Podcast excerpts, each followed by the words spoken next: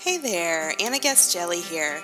Welcome to Love Curvy Yoga, the podcast where we talk about and practice all things body affirming and yoga. Now let's get into it.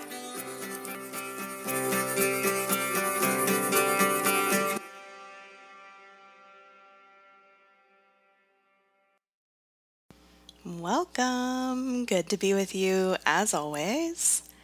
So, this week our exploration is Santosha, which translates as contentment. So, I wanted to start off sharing another little quote from The Path of the Yoga Sutras by Nicolai Bachman about Santosha.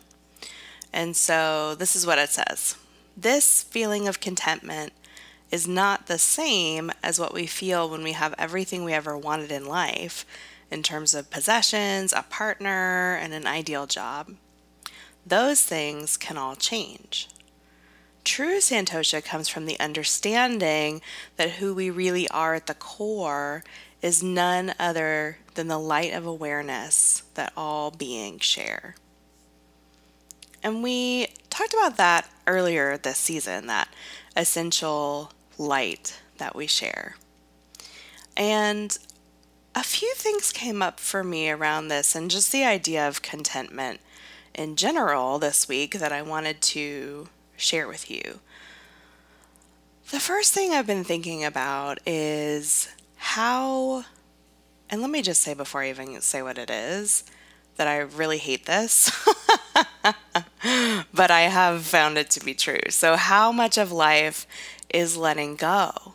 Letting go, really, of who you thought you were or who you thought you would be.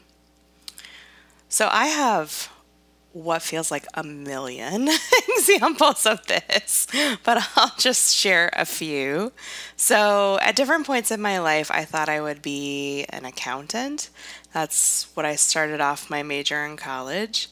Then I thought I would be an English teacher, and I was, but I thought I would do these things for the rest of my life. And I did that for maybe six years. Then I thought I would do nonprofit work, particularly around women's rights. And I did. I did that for, I don't know, maybe five years or so, but not for life like I thought I would. And now I am a yoga teacher, but all of those things lead me to believe who knows? Maybe I will also be something else later in my life. I can't say. At one point in my life, I thought I would never get married. Not in a melodramatic way, but I just was not really that interested in it, to be honest. I was just kind of like, whatever. I was more focused on just living my life and doing my thing. And then I did. Now I've been married for 12 years.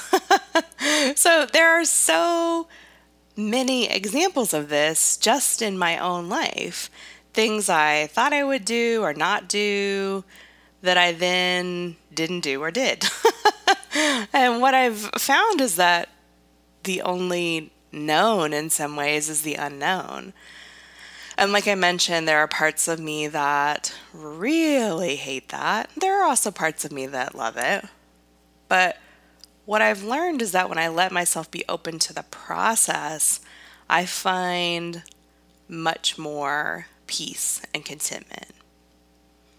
And that brings me to the next thing that I wanted to share, which is really like speaking of accepting my own process, this shows up for me in another way too. So, not just in who I thought I would be or what I thought I would be doing, but how I operate in the world, maybe is a good way to say it. So, in the past few years, I have learned a lot about that.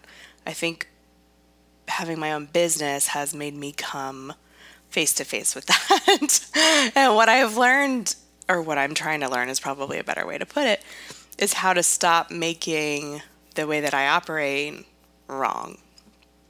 So, for example, really just in life in general, this is particularly true when you have your own business, but honestly, when I didn't and I was working for other people, this still came up this idea of having a five year plan. And this isn't even only tied to work. I think it's something people talk about, like, oh, what's your five year plan? And I'm just not a five year plan person. I've tried, I've tried so many times, and it's just really not how I operate. I guess it must be how some people do, since this question continues to come up. But I'm maybe a one year loose plan person. I'm definitely not totally fly by the seat of my pants. Anybody who knows me knows that I'm very organized, but it's within a relatively reasonable or small container of time. I want to be that five year person in some ways, but I'm just not. I was telling one of my besties about this recently how I don't know what's coming in the next five years. And she said, if you were not asking these questions, I would be sending you straight to therapy. I was like, okay, yeah, you're right. That's not me. And that would be weird if I wasn't asking those questions. And the same is true of my creative process. I wish I could get ideas very quickly, but I do not. so when I let myself be in my process, which I've probably talked about here on the podcast before, I describe as more of a percolation process then I find that everything flows more smoothly because the ideas do come, they're just rarely on my timeline. There's a lot of other things I'm not as well. I am not a hashtag yoga every damn day person. Unless we're thinking about yoga quite broadly, as we talk about here, then I guess I am. But um, I'm not that about my asana pose practice. I am not a super social person. I am not an arm balance person.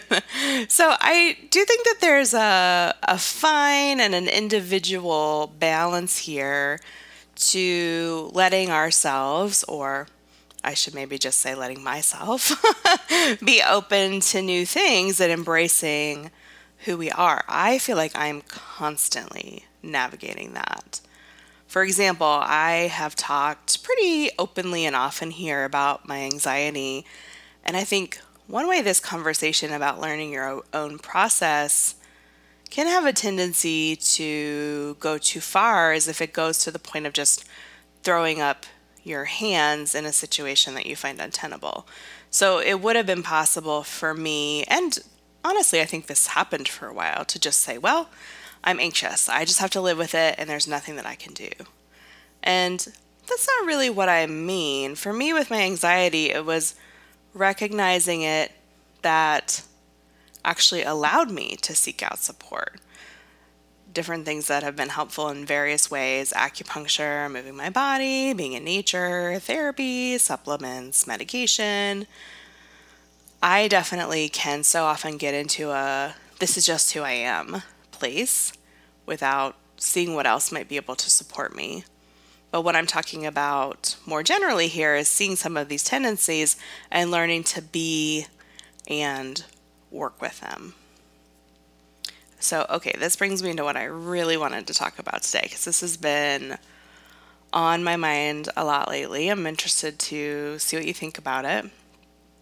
So, I see memes, images, etc. on social media. What feels like all the time, every day. It probably isn't, but it's very often that say things like, I'm perfectly imperfect and that's okay, or embrace your imperfections. And of course, on the one hand, I love this because it's breaking us out of the feeling that we have to be perfect or else nothing matters. And it's really important for us to get that message because, of course, it's important for us to not be feeling like we have to be perfect. However, what has been bothering me is I've started to feel like embracing your imperfections still implies that perfection exists, that we exist in a paradigm of perfection or imperfection. And I just really don't think that that is true. What I'm interested in is what if we got rid of not only the idea of perfection, but also imperfection because I don't actually think that those are our options. I don't actually think perfection is even a thing when we're talking about human bodies.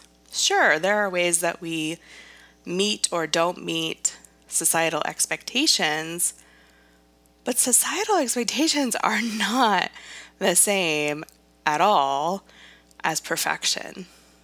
In fact, they're completely arbitrary and they are often rooted in some pretty sexist, racist, homophobic, ableist, ageist, on and on and on, pretty messed up stuff. So, what if instead of declaring our imperfection, we just embraced who we are, period? Not perfect, not perfect. Not perfect, not imperfect, but simply what is. For me, I'm finding that this is more and more the place of contentment with my body. Because I'm because saying I'm imperfect and I'm okay with it is fine, but it still keeps me brushing up against that edge of perfection sometimes, which brings with it comparison and judgment and all of that stuff. And I just really don't think that we need that. I don't think it's useful and I don't think that it is real. So, what I've come to believe is what's true is we're all learning to be with and navigate who we are, all the complex circumstances that make us us. And that's not perfect or imperfect, it just is us. So that brings me to our body invocation for this week, which is May I find contentment. And as you're seeing here, there's a lot of gray areas, back and forth.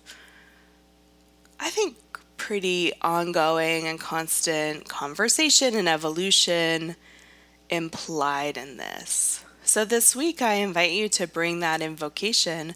May I find contentment to your yoga mat, to your practice off the mat, to your life and see what different ways it might show up for you. So let's take one breath together to close. We'll inhale and exhale. The light in me honors the light in you. Thanks for being here. Thanks for listening to Love Curvy Yoga. You can find more information about this podcast and all things Curvy Yoga at curvyyoga.com. If you love the show, please share it or even review it in iTunes. Both help us get the word out that yoga is a way to come home to your body and yourself, exactly as you are today. Have a great day and curve on.